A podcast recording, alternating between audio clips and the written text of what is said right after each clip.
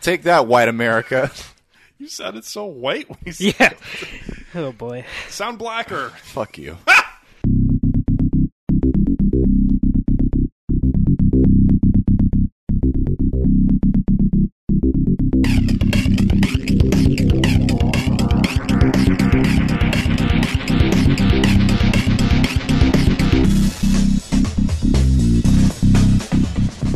Welcome into Film Tank, the weekly podcast that covers both new and classic cinema. On this episode of Film Tank, we discuss the new Barry Jenkins film, which is 2016's Moonlight. If you would like to get in touch with Film Tank, you can always email us at filmtankshow at gmail.com. You can also find us on Facebook, Twitter, and Instagram at Film Tank Show. And you can listen to all of our episodes on our website, filmtankshow.com, or on iTunes. And now, here are your hosts, Nick Cheney, Toussaint Egan, and myself, Alex Diekman. Hey there again, everybody, and welcome back into Film Tank. I am Alex Diekman, along with Nick Cheney and Toussaint Egan. Bonjour. Hello. Cool. Welcome. it's always good to see your mugs here Thank you. around Thank the you. table. Yeah. That is, in fact, I like a your round mug table. too. Thank you. No, I mean your coffee mug. Oh, you son of a bitch. Waka waka. We do have coffee mugs here. We it's do. weird. We've never drinking out of them. Yeah. I'm drinking coffee. out of oh, Coffee? No. And I went to so much trouble to get them. I don't drink coffee. I do. Every day. Well, Pretty much. congratulations. Thank you. I'm glad. The da- blah, blah, blah. There we go. I prefer my colon clean.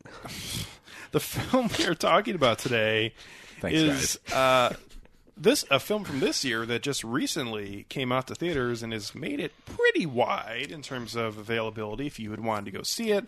Uh, and that is a film called Moonlight. Uh, this movie just caught on here probably, I don't know, maybe like two months ago in terms of critics getting a hold of it and more people seeing it. And now here it is a film that pretty much undoubtedly will be nominated for Best Picture at the Oscars. Yeah. Um, and I don't necessarily disagree with that. Yeah. So Take that, Nate Parker. I thought you were going to say something else there, but that's take that, white America. I could say that Yeah, I was too gonna if you say. want me to. Yeah, Do you want me to? yeah, do it. Take that, white America. You sounded so white when you said Yeah. oh boy. sound blacker. Fuck you. What are you, So this- James Stewart. Take that, white America. Not this episode, Clarence, I want guys. to live again. Not this episode. I want to live again. No. Let me tell you about a dog named Bo. So the film Moonlight Yeah. is a timeless story of human connection and self-discovery. Timeless, but it jumps through time. Uh, Moonlight chronicles the life of a young black man. Why are you laughing? No. no Do it again. No, from childhood to adulthood, as he struggles to find Oh, his place. spoilers. struggles, Both of you. Oh my god. struggles to find his place Ugh. in the world while growing up in a rough You know he neighborhood in up to be an Miami. Shut. This is awful. Oh my god, you too. How- Why? Why this episode? why Moonlight? Because it's a great movie. It's a great movie and it deserves better. Uh, the film stars people. Uh, Jesus Christ. I, I, I mean, I've, I, I, it sounds racist, and I'm sorry, but Yeah. like some of these names, like I don't, I honestly, What Janelle Monáe? Well, that's why you're the host. thank you. No, uh, so Mer, Mer, Do you want me to do it? no, Okay. that would be giving Wait. up. Oh, but I kind of want to see what he would come up with. Okay, there you go. There, yeah. Do it. yeah. There Okay. it is. Here we go. And Toussaint Our resident. gives us the Black names host. of the black people that were in the film. Okay, here we go. Well, first off, I already know. First of all, let me Mahershala uh, say Ali. the names There we of the white people. I, I already know. okay, Toussaint, you go. There are no white people in this movie. That's exactly the point. Okay, Mahershala Ali, who you might know from, um, he was actually on the recent uh, season of Luke Cage as the first arc uh, antagonist. He also was in the last two Hunger Games films. Yeah. Was? What was he? He's the person who uh, leads the rebellion or something. Well, not he doesn't lead the rebellion. Uh, that's Katniss Everdeen, motherfucker. yeah, he's actually the uh, A white person. the token black guy who actually uh, takes Katniss from scene to scene, Uh, yeah. and then gets killed off pretty early in the uh, fourth film. Yeah. yeah, okay. You didn't even. It's the only name you gave us. I'm Can- sorry. Can we your- have some more here? Your co- your your phone relocked your cat, so sorry about that. that Gosh. that's going to be really weird for our audience. Uh, for those who don't uh, know what my phone looks like, and there's a cat on. my it. cover my cover photo uh, on my background photo actually Yeah. is uh, my cat Gus. so Yeah. Gosh. yes, Uh, Shariff Yarp as uh, Terrence. Did you say Yarp? Uh, Are Yarp. you, oh, I was gonna say, are you the guy from Hot Fuzz? no, Yarp. no. Um, Narp. I'm which, probably. uh, which role did Elf play? I don't know. Uh, Dwayne Sanderson as Azu. Uh, Alex R. Hibbert as Little, and Aw. Janelle Monáe. Yeah. Uh, Naomie Harris. I know her. I should have known that one. Jaden Piner. she the mom. Yes. yeah, a bunch of uh, bunch of people. All right, good job. It's just a bunch of bunch of black people. Yeah, no, just a bunch of people. That also is true. We Yep. don't see color. Uh, In fact, why don't we talk about this movie and not talk about race? Oh, So I will say, uh, for me, uh, this is my favorite film poster of the year. it's beautiful. I'm a huge fan of it. Can I say that And, uh, it took yeah. me way too many views of the poster to realize that it was the three different. Why are there different colors? well, I just thought it was like like because I never, you know. So anyway, yeah, no, I'm, I, an- I I'm an idiot. that. No, it- Damn, Nick. it, just Yeah. racist piece of shit. No, it's just like I just couldn't tell that there was like three different bodies happening. No, and it, that's why it works so well. Yeah. And, and the colors that it uses, and the text, uh, which is the same text from the Frank and Lola poster, but used to a much better effect. Yeah. It's a it's a wonderful poster, and uh, if you haven't seen it, I would suggest popping open Google Images and giving it a look. But yeah, this is uh, this is quite the film, and um, I feel racist asking if Toussaint wants to go first. So um. so I mean, I will go first if you want me to. but I'm not asking yeah, I you know because you're black. Yeah, I know. Yeah, yeah. It's I good. It's cool. just, It's cool. I'm just It's cool. interested It's to know cool. what your thoughts are. Yeah, it's cool. Yeah, it's cool. All right, cool. Okay, so as a black person, um, You stole my line. yeah, maybe because I fucking deserve it.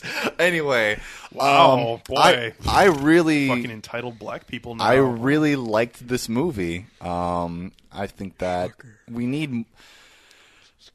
I think that a film like this uh, should be seen and really needed to exist, and I feel like it, it has a singular like purpose right now, especially in this time. Because th- there's one thing, at least speaking from at least my experience as a black person, is like I feel like there aren't a lot of there aren't a lot of there isn't a lot of media that speaks to the multiplicity of like black masculinity and i feel like it, there's this not even an undercurrent but sometimes there's this outward attitude of of disdain or outright just homophobia against like gay people or anyone from the lgbt like community especially just out, as an outreach from the black community and i feel like this film doesn't really double down on trying to be a it doesn't try to double down on being a uh, a, a gay narrative. It's not necessarily a it, it, it it's not it's ostensibly trying to be like a like a black film. It's more of like a human film, and I'm not trying to say that to divorce it from the reality that is it is about a gay black man who is coming through um, childhood and adolescence and into adulthood and learning to accept himself. I it just really Neither one of those two defining traits overshadow each other. no, not at all. And and I, I I felt like outside of those experiences myself, like I've I've I've felt sort of the way that he's felt in, in, in, in some cases. Like when he when he gets bullied by somebody and there's there's a scene, a really tense scene the eye that just left me aghast um, where he is just washing his his face from blood after being like beaten, pummeled for for no reason, um, and just walks into class. Nobody pays him any mind. Picks up a chair and like swings it at the back of this dude. I was just like, gets arrested and has to leave the state pretty get- much. gets to- arrested and has to leave the state.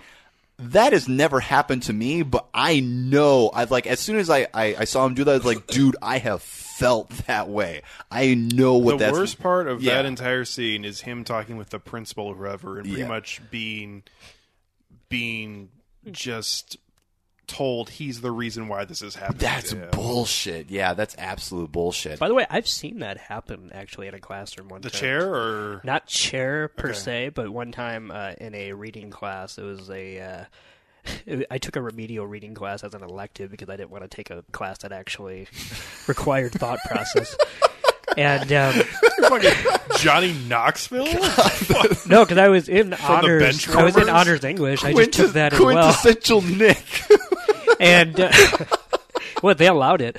And so I um, guess so. at one point uh, during silent reading time, um, this this one kid got up like for no like they were not talking or anything like that, but Yeah. for no apparent reason, this one kid got up and started like lunged across the room and started beating the shit out of another student, uh, one of the football players that were on the team. Oh, was it two football players? No, no, no. In the class, had to get up and restrain him. And, Okay. Like it was a pretty scary situation because there was blood everywhere. And yeah. Anyway, wow. Yeah. it was just a weird thing because I'm like, I feel like a lot of people would watch that scene in Moonlight and be like, "Wow!" Not that they would disbelieve it, but like, I've never seen that before. But like, I'm like, oh, I remember when that happened in my own class. I remember when that happened in my reading class. We were reading Jane Yeah. Eyre. I just yeah the the whole Anyway. bully aspect of this film is something that that we'll get into a little more later I'm sure. Really quickly before you continue, Toussaint, um, the uh, you talk about stereotypes in in this kind of film and uh, the the the black man and a gay black man at that. Yeah. How about the fact that we have uh, two prominent characters who are drug dealers here who aren't thugs?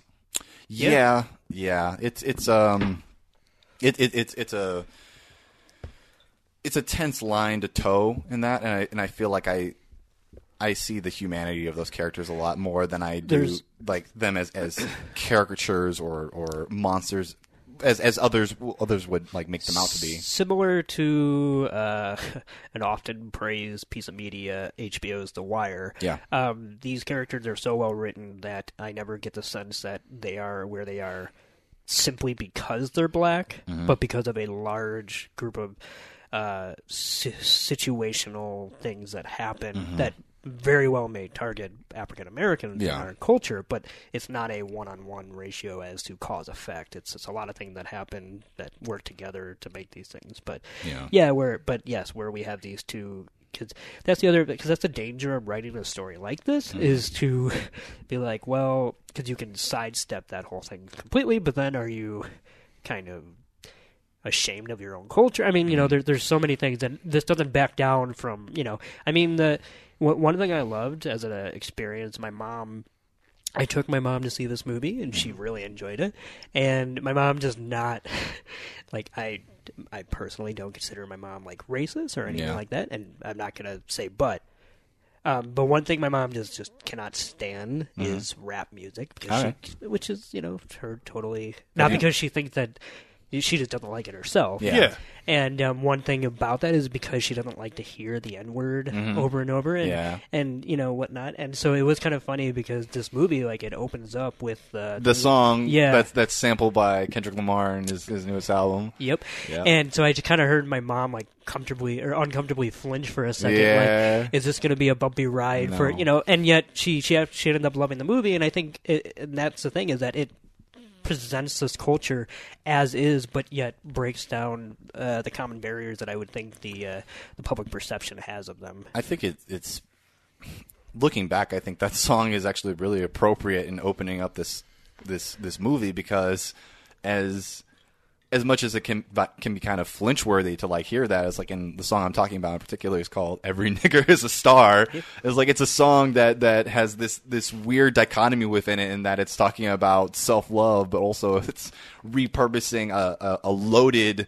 Um, a loaded term that has a lot of like cultural baggage like heaped onto it so it just becomes this this it, it, it's it's very hard and and and you will always elicit a reaction out of somebody from from like hearing that. And i feel like that same potency like transfers to the actual like film itself. Yeah. So um yeah i i i absolutely love this film. I i, I don't feel like i'm doing it credit for for just my analysis right now. Is like I feel like there's just so many depths to this. I think that um I, I can't wait to watch it again. I, I think that my favorite character um, really is uh, uh, Mahershala Ali's uh, character of the the drug dealer who sort of like takes little under his under his wing, so to Yeah, speak. he's the uh, front runner for best supporting actor. right? yeah, he I hope so. that Yeah. that character just like That that that scene at the uh, the table, that's just fantastic. yeah the the, the scene at- That's just the scene at the table is is when when he's talking about like like malehood and just like sexuality. How about how about if you're how about like we're talking about all the the stereotypes and, and very much this film Mm-hmm. Yeah. just breaks down different things. But you have a film that has a black man who's a drug dealer in a do rag, Mm-hmm. Yeah. uh, sitting at a table feeding a hungry looking black child, Yeah. uh, and trying to you know just work his way as a fatherly figure into Mm-hmm. his life. as a mentor? Yeah, Yeah, sure. And he's just sitting there, and then all of a sudden, out of the blue, the child just asks him, uh, "What what does faggot mean?" yeah, And that's just like and into to and to it. Just, it just got so real so fast, and it like you can't just not answer Yeah. that. And and and I think his answer about it uh, was pretty much probably the best answer I've ever heard to Yeah. somebody asking something like that. It was just fantastic. Yeah, that that um I could have seen that scene going so many different ways just knowing about how like again how homosexuality can be treated within like the black community and it doesn't make it right, it doesn't make it okay and it's like and I was just really I was really touched by um his performance and his words from that character. It was it was it was perfect. It's what that that film needed. Um, I'm forgetting her name right now because she's Janelle Monáe? Yeah, her character was fantastic too. I, I enjoyed her her role of Teresa in such a, in terms of her screen time, a minor character, but definitely plays a large character throughout all three of the stories. Is clearly she is the mother figure that he latched onto because his own mother having so many interesting issues. Uh, Throughout that definitely made her more of a stereotype uh, than any other character in this film. it was such a, a minor comedic beat during that really tense scene, and we and we really Yeah. needed it. It was it was when Little was just like, "It's like, am I a faggot?" It was like, "No, you're not." It's like, I mean, uh, li-" and then he's like looks Yeah. over No. to her, and she just like sh- like closes her eyes Yeah. and like shakes her head, like, "Mm, It wasn't even that, but no." he after he asked, he he says, "Am I a faggot?" And he's like, "No, a faggot is what gay pe- or straight people call gay men to make them feel bad about Yeah. themselves." Yeah. And then he goes, you know, and he goes, "Don't let anyone ever call you one." And then he goes, "Well," and Yeah. which you know draws up connotations of like the N word and Yeah. like, can you reappropriate it? Sure. And, Yeah. and I just love Janelle Monáe's like like just little It's just like, It was no, perfect, a perfect facial Yeah. reaction. that, that's a little too that's a little too much right now. It's like, yeah, But that whole scene is in in a in a film that uh, really is. If you guys don't mind, if I jump into Yeah, my please. initial thoughts, uh, this is a film that uh, Nick brings us up as uh, something that the way he views films and gives them ratings and uh, holds them in high esteem if he keeps thinking about them after uh, seeing the film. This is definitely a movie that I uh, have given thought to since seeing it in the theater, and I think for sure especially seeing this film as a white male. Uh, and this is the kind of film that usually is not up my alley uh, in terms of the story structure here. Uh, but this is the kind of film that definitely A, makes you think, and B, uh, it's the little things about this story and the way it's told that are going to connect with the audience because there's not a lot of pizzazz here. There's not a lot of great um, fireworks that you're going to see on the screen and think, "Oh man, this is amazing." It's not a Martin Scorsese film or anything like that. There's just such great writing and uh, such great dialogue here too that this film just is just there for you to think about and um, I have to say too, the final 20 minutes of this film are just so fantastic uh, in the diner scene that it's just the film sets you up for the final scene. And I enjoyed this film through the first two acts. Um, specifically, the first act I thought was really strong. The second part of this film, was okay. I thought I, I thought there were some parts about it that were really strong, and some parts that I was just okay with. But the the third act of this film in the the diner with the adult versions of both uh, Kevin little and Chiron. yeah, Kevin and Chiron, um, just made it feel so authentic and so real, and it was just an awesome uh, final scene of, of any film, uh, but but particularly this one just completely knocked it out of the park and, and made me so happy that I went to the theater to see this because it just sums up everything about this film and what it's trying to do and, and what life's all about and especially uh, Full and- circle moments. and it sucks because I again I don't have a really a, a way to, to talk about it because I'm a, a white man, Yeah. but the the feeling of these two guys who obviously their lives have been going in somewhat different directions, but here they are meeting up again, and it doesn't necessarily have to be because they're two gay men, because they're two black men, but it's just because they are two friends who are now meeting up and sort of understanding that they are now at this point in their lives where they've decided to uh, be together in this one moment, whether it be just to be together at the diner and then the night after, or or whatever. Because obviously we don't Right. find out anything Right, more yeah. than that. But um, the the whole story, uh, specifically the bullying aspect of this film, which um, you know I had to feel very strongly about Hmm. because Fuck bullies?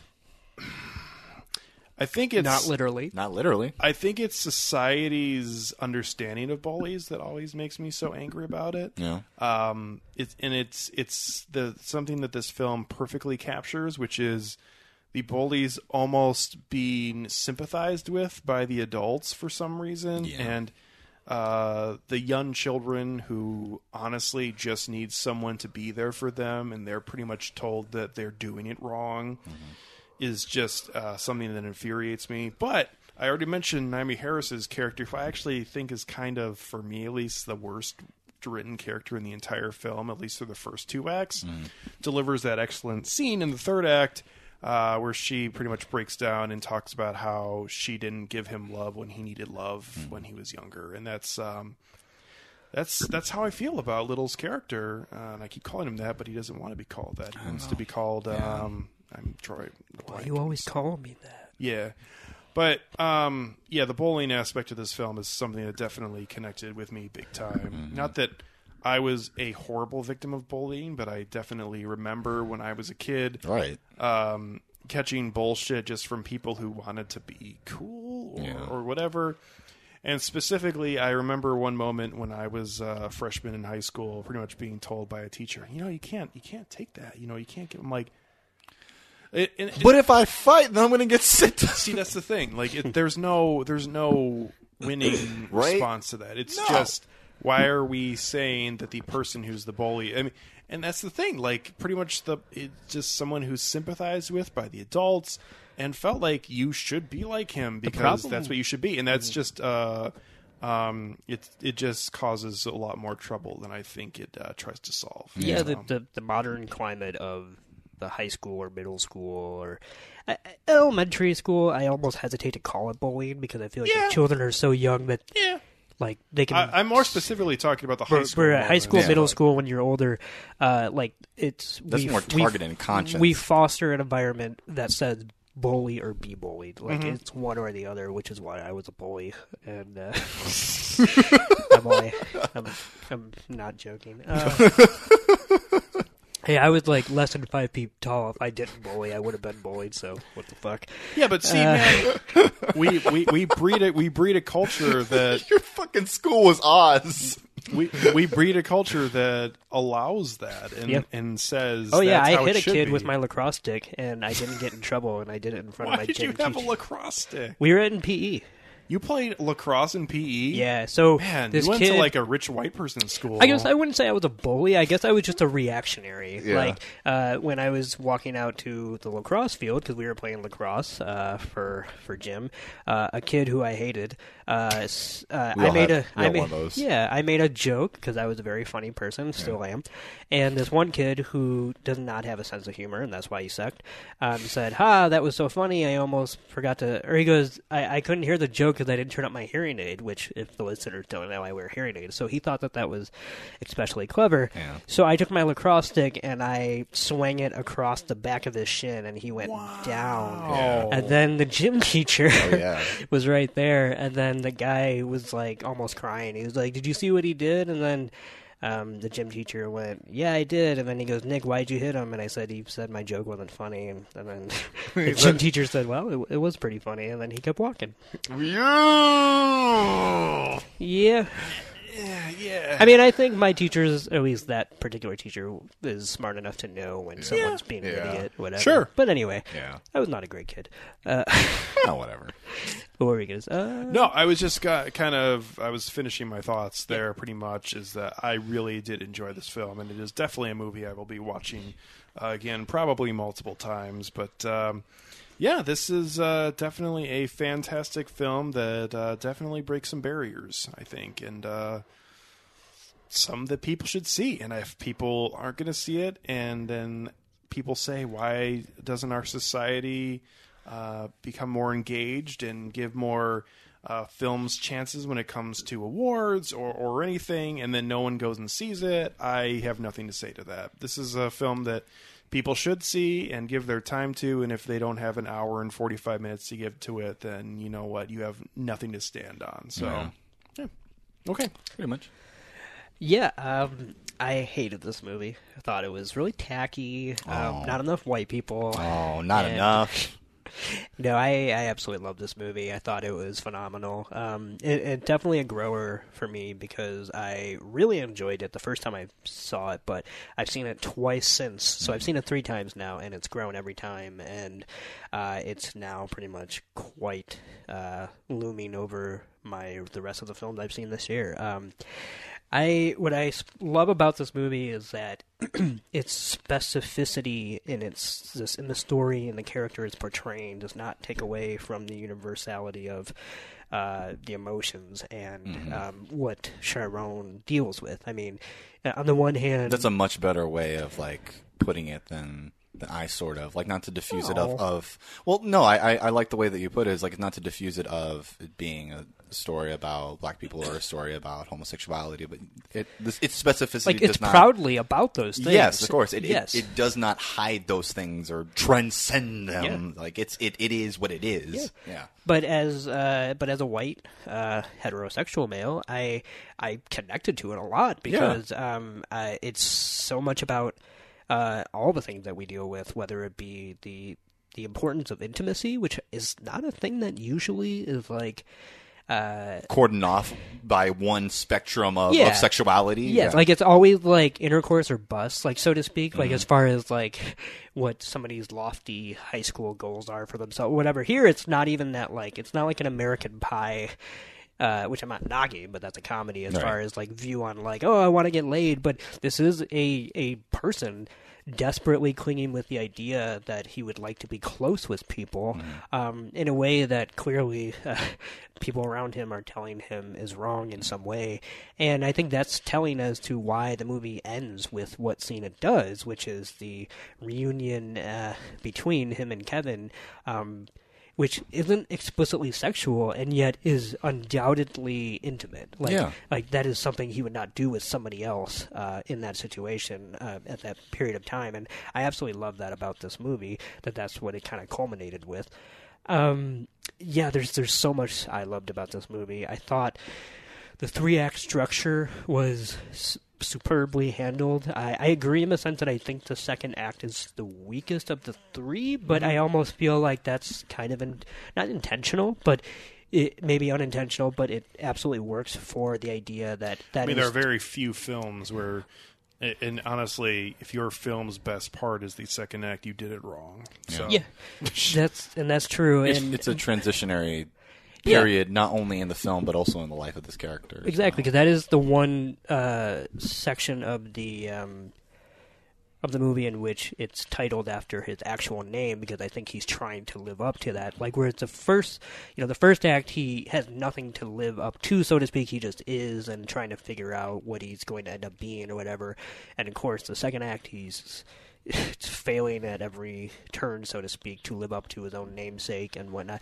And in the third act, he, you know, of course, he's got the front, literal and metaphorical, Yeah. um, as to who he is and whatnot. So I, I, I think that's all by design. Um, but I gotta say, what what blows me away about the three act structure is, personally at least, I, I say that each act works as its own short film.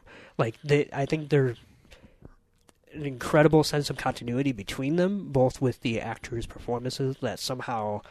I, I would say practically magically work together because that's pretty rare. It's one thing if it was two people, but three people to truly uh, carry on the legacy of a character from from you know scene to scene and in, in a 90 to 100 minute time span that's pretty phenomenal in my opinion um, but also like each of those acts within themselves are compelling in their own right as little microcosms of the emotions that you know the the protagonist and the viewer uh, probably experienced when they were that young. And yeah, as so many other things, as a snapshot of a subculture that I'm not a part of, but I would like to see more representation of uh, in cinema, as a uh, love letter to um, just the kind of humanistic ideal that we should all reach out to each other because I mean ultimately that's why I think this is one of the most uplifting movies maybe ever made because uh, even though the first two acts are quite bleak as far as like you know you, you wonder how Chiron is gonna you know grow up and uh, actually find himself. But we ultimately do get affirmation that it, it is possible to to come to grips uh, peacefully with oneself. But it all it it it should never have to be done alone. Yeah. And it's because of Kevin's phone call that becomes the incident that makes him and that one seemingly meaningless act. Clearly, when he shows up to Kevin, he's like, "Wait, you know, why are you here?" So, to, so it's not like he, you know, was truly like, "Oh, I'm going to save this guy" or whatever. Yeah. But it just shows that these small acts of not kindness, but of human connection can honestly mean the world to somebody else and do pr- more profound good than we uh, we expect, and that's a pretty hopeful message. Yeah, I think that bleakness um, in the first two acts is absolutely necessary for the affirmation of the of the third, um, just because it kind of plays into sort of the, um, and this is just like my my own personal view and idea on on intimacy is like it's like you know, affection is abundant, reciprocity is infrequent. It's like Yep. that's sort of like the cornerstone of most human relationships. Um, and I feel like this film sort of like played into that and really just sort sort of like delved into sort of like how hard it can be to sort of like reach out and to find int- intimacy, especially like at that at that time in your in your life when you're when you're young and then you're moving into adolescence, but let alone when who you are as a person is the, the, the very core of you is is is treated as a It's like an affront to other people. as as a pariah to to your entire environment. Like that's even that's even more scary. That's even more tumultuous to try and like bridge that gap. And uh, yeah, I think that this film is just a, a supreme testament to to, to intimacy and, and the human experience. So So I have a question for you, Toussaint. Yeah. and this uh, really has nothing to do with uh, with the yeah, racial aspect Yeah. of this film. However, uh, it is something that I thought of Mm-hmm. immediately uh, while watching the film, and I brought it up to Nick, pretty much not even questioning my thought about it, and he was kind of non-committal to his thoughts on it. All Oh. he, he uh, pretty much said he did disagreed with my view Mm-hmm. of it. Um, did you feel like Chiron's mother was a prostitute? Um, I would not say that she is a prostitute. Thank you for thank you for giving a very clear answer. to she that. she you would not say, or you, You wouldn't, wouldn't not. say. I I would say that she's not a prostitute. Okay. I don't think that she is necessarily a prostitute, but rather she. it- It's it's one of the situations where she roams from one sort of non-committal relationship to the next. It's not She roams from provider to provider. Yeah, from provider to provider, whether that be somebody who provides her. Um, I don't think she's all there enough to be a prostitute. yeah, like it's it, this is no, not. I'm just saying this is not a job to her. Like this is this is this is just an existence. I guess um, for me, there were so many small moments and like when they're parked out in front of. Uh, That's one of them, but the other being brought in with the technical aspects of her with the guy. Now it's the same guy, yeah. I believe, in both scenes, Mm-hmm. but on the table, and they get up and walk into the bedroom, Mm. and just the way that she opens the door, and you have that kind of neon light coming out of her bedroom, and Yeah. then she walks in. The whole movie's neon, though. I know, but still, as it's just some. There was know, just some about Right, it no, I'm just that made my brain think, "What is what's going on here? Like, is she is she selling herself for?" I mean, I think I mean, she is in a way, Yeah. Yeah. but not in an actual proprietary Yeah, she, prostitution. I don't. I don't think that she's reporting to a John or anything like Yeah, that. It's sure. just. It's just. Uh, Like, there's a fine line between There- how she's conducting her life. there's and, an. There's an unspoken, perhaps semi unspoken uh, exchange of.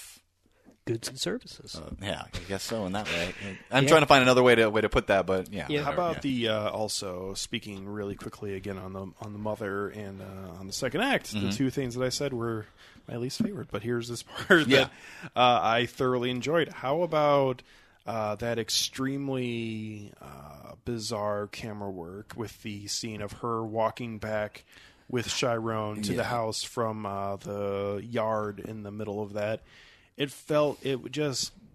It just felt when it so kept on snapping back and forth. yeah, it felt like I couldn't tell if we were having a flashback experience or if this is just so chaotic and this is and it's just encapsulating someone who's strung out on drugs, I think. I, I think very well and and I just did not know what was happening and I think that's exactly what the filmmaker was going for. So well done on that. Yeah, I think that it was. It was sort of you- could take it as that as like it, could be communicative of their own um, instability in that moment, but I also thought it was sort of um, maybe even reflective of Chiron's own emotional state in that, like being conf- like a a static shot of him just walking through that scene and then meeting his mother in that condition, in that state, and just like it's it's an emotional shell shock moment. It's just like how do you you're you're just trying to find your you're trying to find your footing emotionally in, in, in that sort of sense like how do i respond to this? Am i am i a child? Am i this person's child? Or am i like their their keeper now? Yeah, like I love the the head-on camera angle of that, which is like very unflinching as Yeah. to how Chiron looks down or up to his mother, Mm-hmm. and how that almost conveys, especially with the editing, as like it keeps cutting out even though the audio continues. Um, and how that conveys that like drug addiction is doesn't just affect the person who is addicted. It's everyone around It- you. Yes, it has transitive properties that uh, can mentally uh, break somebody who has to deal with it as well, and that's clearly what's happening with Chiron as well. And Mm-hmm. Yeah. uh, so, yeah, I, I absolutely love that. Um, one thing I definitely wanted to mention Mm-hmm. was the. Uh, I really want to commend this movie um, for not feeling the need to um, pigeonhole or nail down Kevin's sexuality. Um, like it is just a fact as far as who he is, and like you know, we we we get the scenes with him and uh, Chiron, and we hear that you know he clearly has sex with women too. And I like that the movie doesn't have a scene in which he has to explain, "Well, I'm bisexual and I prefer this or that, whatever," Yeah. which could very well be true of a person or of a character, but the movie just does not have time with trying to uh, make sure that you know people completely understand what a spectrum of sexuality looks like. It just accepts it as a matter of fact. Yeah. and I, I absolutely love that part of it. I like that it can. It, it feels confident enough to. This entire film is confident in, in, in what it's going off for, and I, and I applaud that confidence. But particularly in that case, I, I, I have to echo that sentiment. It's like, yeah, you don't have to explicate every damn thing. It's like Because if w- you're the kind of person who's going to watch it's like, this but movie, Kevin has kids and he had a wife. then you are mm. not the target audience for this movie. Yeah, if- If, you're going to be like, but I don't understand why he had sex with a woman. Well, guess what? It's it's just Yeah. about the the multiplicity and Yeah. the, the sort of fugue of, of, of sexuality and of adolescence and coming into your own identity. It's like yeah, it's yeah, it's that. for sure. Yeah. So yeah, this film is beautiful. Um, just go, going into my closing thoughts, I just I don't I don't I don't think that upon just like only one viewing of this film that I feel like I can really like parse out everything that's like loaded into it is like I love the the color scheme of this. I love the music. Um, I, I love the I love the camera work. I think that all of the all of all, all of the the actors bring so much of the characters that they have on screen. And How about the uh, how about the final image of the film? What were your feelings on that? I like that image with the uh with, with the young Chiron like looking out into the to the ocean or with um, Well, that's kind of kind of what I, what I was asking about because he he's looking out into the ocean and he turns around to Yeah. see what's behind him. yeah And I mean, obviously, there's a number of things that anybody can take from that. Yeah. But I uh, love that. I, I just kind of wanted to get your thoughts on not necessarily what that meant or anything like that, but but that deciding that that's how you're going to end your film, and it is very much an abrupt ending then because Mm-hmm. it just cuts the credits basically after that that one shot. especially like leaving off with uh, with him having his hair stroked by by Yeah. Kevin. It's like um, I don't know how to. I don't know how to art- articulate meaning out of that scene. I just thought it was a beautiful shot. I just think I just think that it's, a it's a beautiful shot that brings home a, a sort of like visual motif uh, that's been recurrent throughout the the film, which is the ocean and and of him Under the moonlight. under the moonlight. Yeah. Um, and yeah, I just it was great. It was it was it was absolutely great. I I going into my my rating for this film, I I give it.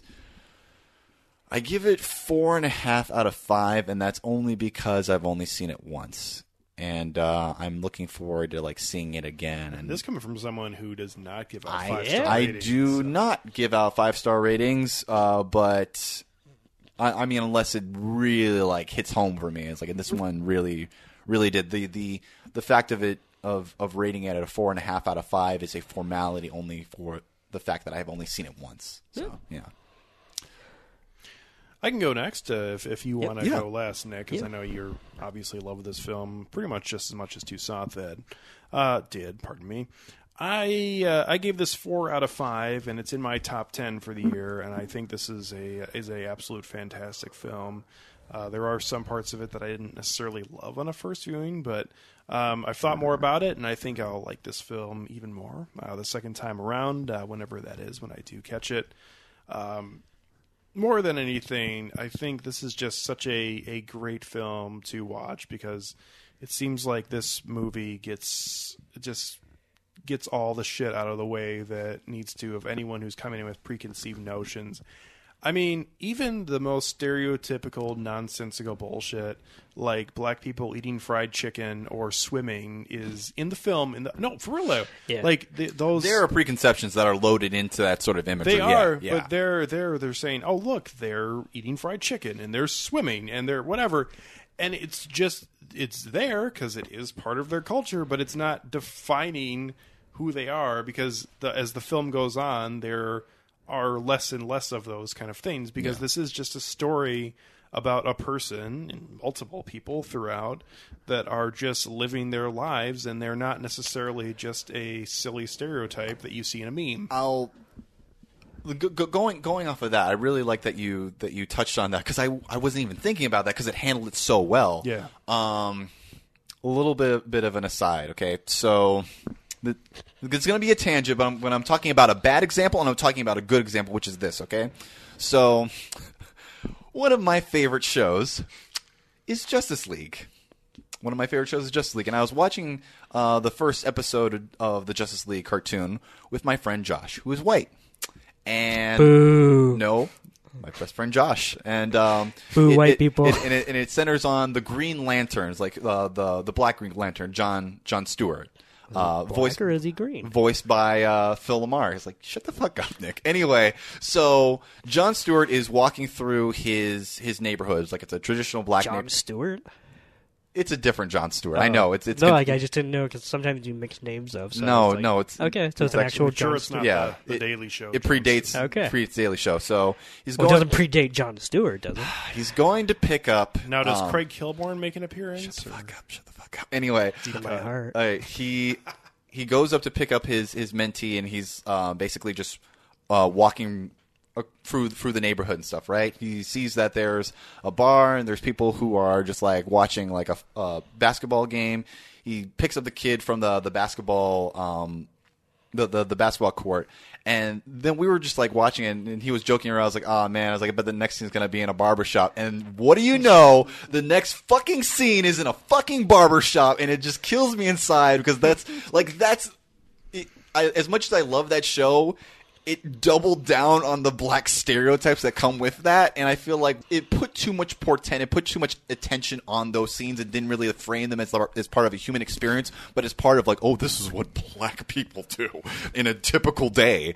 But with Moonlight, Go to the barber shop. yeah, we go to a barber shop, we go to the bar, we go to the, the Entertainer. yeah, exactly that, that that shit like that. It's like, but with Moonlight, I feel like it just handled it in such Watch a out for Madea. in such a way Oh, child. that all those things that you're saying right now, those are all things that, that put it on to so, to almost a it, it's it's a it's a I just love how frustrated. yeah I'm I'm trying I'm trying to it, it, it's it's Yeah. it's almost minstrel show esque in, in how in how it you know it exaggerates and and really strips these things away from like their human context and just frames it as oh it's a black thing, um, but in in Moonlight is just like something so simple as like eating a meal that happens to be chicken and just like going to swim because you've never learned how to swim.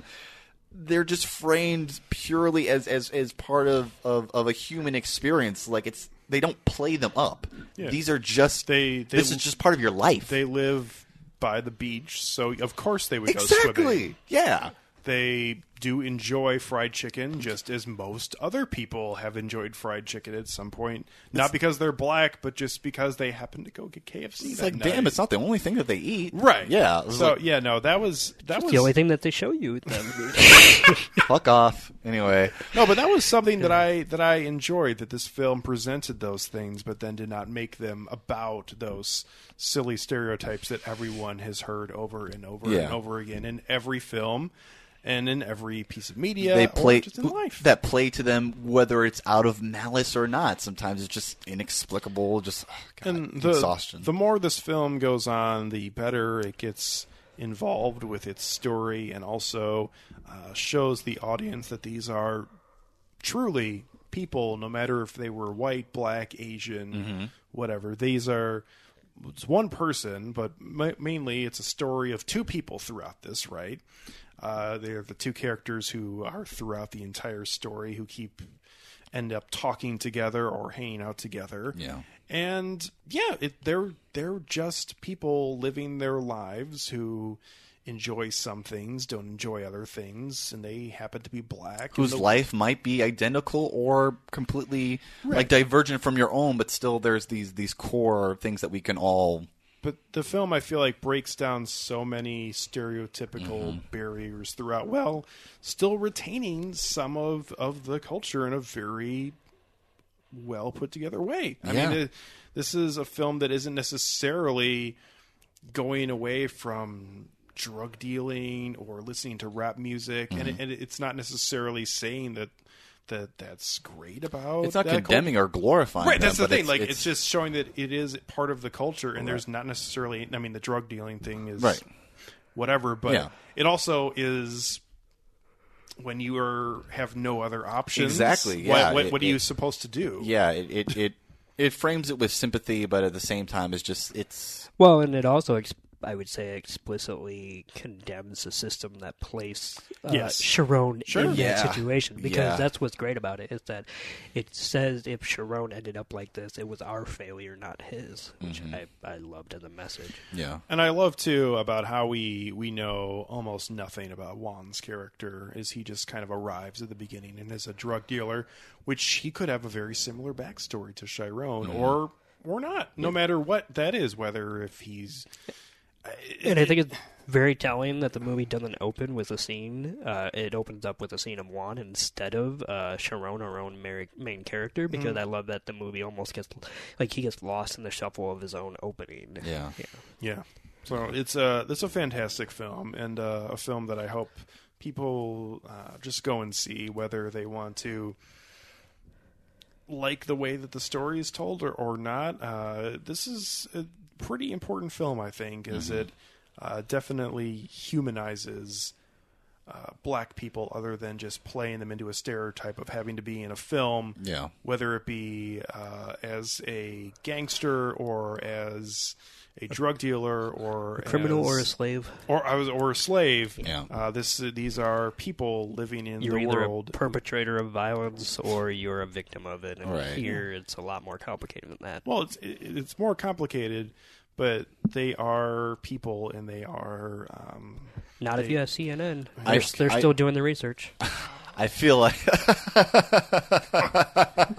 oh man, I wish fuck that CNN. wasn't true. Um, but I, I just to sort of reiterate my opening point is like I feel like this film is important for the fact that it to, kind of like circle it all back. 'cause, like if this speaks to the multiplicity of the black experience, and I would love to see more films like this. Not exactly this story, not with these characters, but like films in this similar vein that kind of like that sh- that shine a light on a on a perspective that we don't get to see and handle it with the same level of maturity and respect that this one does for this story.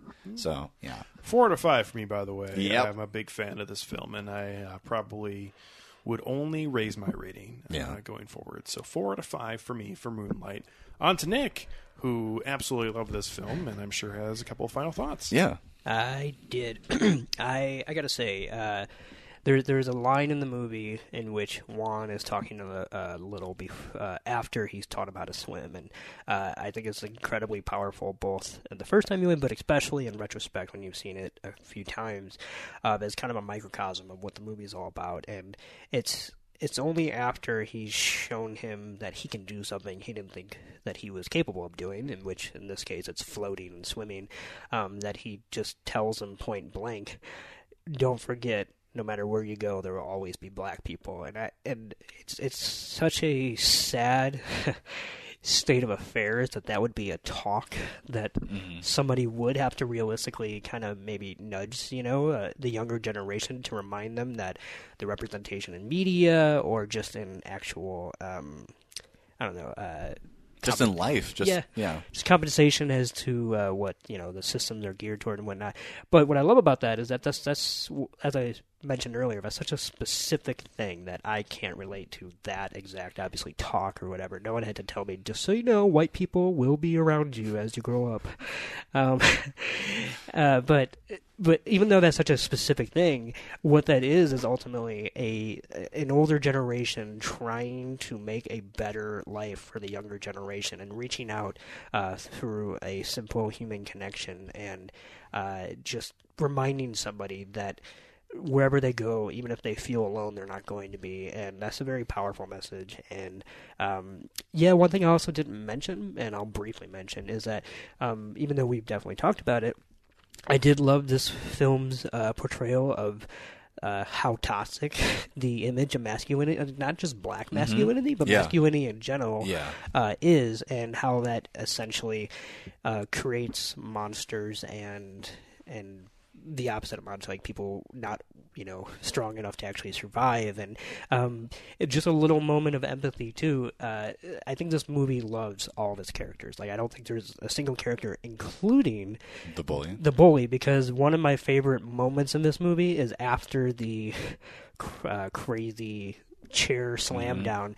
I love that the camera pans onto the bully for a second, and he is like, I don't think a single character in the entire film looks more scared Empathetic. and pathetic than he does in that moment. I thought about that because you actually mentioned that, and I mean, this is a really bad example, I think, but just the way of him kind of just torn down and and nothing really left in terms of his masculinity has been torn down. But the image uh, just can't escape me. Uh, reminds me of uh, in the final Harry Potter film after Voldemort kills Harry, and then you see the dying little version of Voldemort Yeah. under the bench. Oh god, that's so fucked. Well, yeah, but it's just like you're you've been You complete- liberals and your Harry Potter memes. You've completely been torn down, and there's nothing left, and now you're just gonna hear be here, and you're done. So- Absolutely, though. I I, Yeah. I definitely think that this movie like condemns that we failed him as well, like Mm-hmm. in that he's just as much a victim, and that's that's ultimately what I love about this movie. Is that Yeah. it, it says we we have the tools and the capability to do good in this world and to build a better world. Just so often uh, we choose not to, but hopefully we If can. only they would have listened to Apocalypse. yeah, if only. Yeah, they could have built a better one. But uh, yeah, it's for me. It's a four and a half out of five. I think it's stunning and on every level, and um, and I, I will say it was a unique experience to see this movie for the first time, and uh, before Trump became president elect, and to see it twice since. Not because like the movie doesn't deserve to be obviously viewed on its own merit, but movies are a uh, a snapshot of our culture and can be reactionary pieces or uh, incidental or unintentional. Re- and I I love that this movie came. I think right when it needed to. Yeah. So yeah, four and a half out of five. Good stuff. So, you, the listener, if you have any thoughts on Moonlight or, or any other films, really, you can always send them on to us at filmtankshow at gmail.com. Or you can find us also on Facebook, Twitter, or Instagram at Film Tank Show. Very exciting uh, for us next week because our friend Brian will be back. Brian. Yes, sir. Joining us, and uh, this is going to be a very interesting episode because we are going to be reviewing a film that myself and Nick saw earlier this year at the Sundance Film Festival. And uh, that is a film entitled First Girl I Loved. And it is a very interesting uh, coming of age drama story. Shared a lot with Moonlight. I think. Yeah. As far as uh, the you know the decisions and consequences we make based on our sexuality and uh, whatnot. Um, As a I y- would- as a young I- adult. I would agree. And this film also uh, definitely just sticks it right in in terms of Whoa. in terms Stick of it in your. Yeah. oh, Rounders! What a good movie. But the film, "The First Girl I Loved," is uh, has some very interesting moments, specifically late in the film, that really just bring a lot of uh, issues and feelings to the forefront, and I think perfectly encapsulate uh, the time period of being a 17-year-old. And obviously, uh, I don't have too much to relate because this film is, for the most part, about females. Uh, there's uh, definitely some interesting moments here. And Brian, being a high school teacher, I'm very interested to see what his thoughts are on this film because um, I think he'll have some, and it's going to be great. He's going to be the Tim Heidecker of this group Huh. Because Tim Heidecker's in the movie. I as- know. as a Oh. Yeah. benevolent uh, authority figure in a high Oh. school in a high school system. Anyway, Okay, very good. So, anyways, that'll be coming up on our next episode. Uh, you can find all of our episodes anytime on filmtankshow.com, or you can find our episodes also on iTunes or on Stitcher at Film Tank Show as well. From Nick Cheney to Toussaint Egan and myself, Alex Diekman, as always, thank you very much for listening to this episode, and we will catch up with you next time.